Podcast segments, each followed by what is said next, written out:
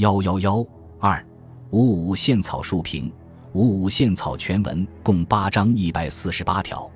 其辩言说：中华民国国民大会受全体国民付托，遵照创立中华民国之孙先生之遗教，制资宪法，颁行全国，永始贤尊。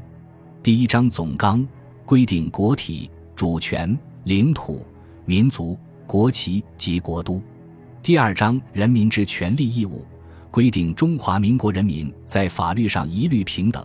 人民有居住、迁徙、言论、著作、出版、通信、信仰宗教、集会、结社之自由，非依法律不得限制之；有财产、请愿、选举、罢免、创制、复决、考试等权。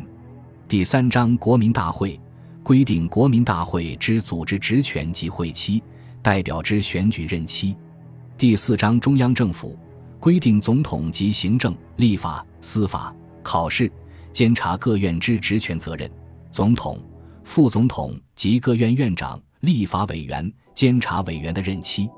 第五章地方制度规定省县市府的职权，省长、县长、市长、省议员、县议员、市议员的任期及选举。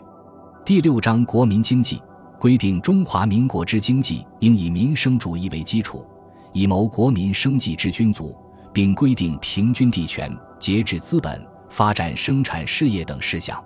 第七章国民教育规定教育宗旨以及人民受教育机会一律平等、教育经费之保障、教育事业、学术研究之奖励等。第八章宪法之施行及修正规定宪法的效力、解释、修正等。五五宪草规定的国家政治体制为五权宪法制度。宪草第四章中央政府中规定设行政、立法、司法、考试、监察五院，各掌行政、立法、司法、考试、监察的最高权，五院平行，不相同属，并在一定程度上可以相互制约。总统为国家元首，对外代表中华民国，但既非总统之下的元首。亦非内阁制下的元首，而是五权制下的特设的国家元首。宪草规定，总统对外代表国家，依法公布法律、发布命令，统帅全国陆海空军，并行使宣战、媾和、缔约、宣布戒严、解严、大赦、减刑、复权、任免文武官员、授予荣典等权，其权力与美国总统制的总统相当。但美国的总统既是国家元首。又是国家的实际行政首脑，直接处理政务；而宪草中的总统只是国家元首，不是行政首脑，类似孙中山在一九一二年南京临时政府时期临时约法中规定实行的内阁制的总统。宪草中规定，行政院为中央政府行使行政权之最高机关，这表明国家行政不由总统负责处理，而由行政院直接负责。行政院设行政会议，由行政院正、副院长及政务委员组成，是行政院的最高权力机关。行政院处理的重要政务，如提出于立法院的法律案、预算案、戒严案、大赦案、宣战案、媾和案、条约案等等，均应由行政会议议决。总统若对行政事项有意见时，得提交行政会议，不能直接作出决定。总统公布法律、发布命令时，需关系院院长之附属；如遇国家有紧急事变或经济上有重大变故，需为急速处分时，得经行政会议议决。宪草规定，虽然行政院对总统负责，但总统与其他四院均需对国民大会负责。国民大会可以罢免总统、副总统、创制、复决法律，而总统不能解散国民大会。因此。宪草规定的总统制与美国的总统制有明显的区别，是介于美国总统制和英国内阁制之间的一种折中制度。不过，总统制的成分稍多一些。宪草第二章人民之权利义务沿袭过去历次约法，规定对人民的权利采取法律间接保障主义，而不是宪法直接保障主义。从第十一条至第十六条均加了非依法律不得限制的附加字句。这项规定从宪草开始，即遭到许多人士的非议，认为这种规定殊不妥当。其理由是，我国无宪政习惯，不能担保立法机关不制定违背宪法之法律，而司法机关又无权保障宪法赋予之权利。宪法所必予之自由，皆得以普通法律剥夺之。宪法保障等于虚伪。人民权利如依法律得以停止或限制，则政府随时可以另定法律以侵夺人民之权利，尚何保障之可言？在宪草起草委员会领导人之间，对这一部分条文意见亦有分歧。张之本主张采宪法直接保障主义，认为“非依法律”等字样在宪法里最好不用，因为假如有了这样的限制，反之宪法的保障精神失掉了。有宪法等于没有宪法无异，所以他主张把非依法律一语一律删掉，这样才可以限制许多单行法和特别法的产生，可以充分表现宪法的保障精神。吴京雄等多数委员则与之相反，主张采取法律限制主义，认为宪法是法律的法律，一切的法律都应根据宪法而制定，单行法和特别法如果有违宪的地方，尽可取消或修改。而且现在人民权利被剥夺侵害真正的原因，并不在单行法太多，而在执行官吏未能依法办理所致。二十世纪的各国宪法，没有哪一国绝对规定人民的权利是毫无限制的。自由主义已不适用于国际间了。当前中国遇着空前的国难，在此情况下，只有整个的国家没有人民的自由。而且孙中山曾说过：“中国人个人自由太多。”团体自由太少了，因此不能不对人民的权利稍加限制。如果不用依法字样，将来事实上人民有犯罪嫌疑必须逮捕拘禁时，会借口宪法上没有规定来进行抗拒。所以依法的字样还是要保存，以免产生流弊。讨论结果，吴京雄等人的意见占了上风，只对部分条文做了如下的修正：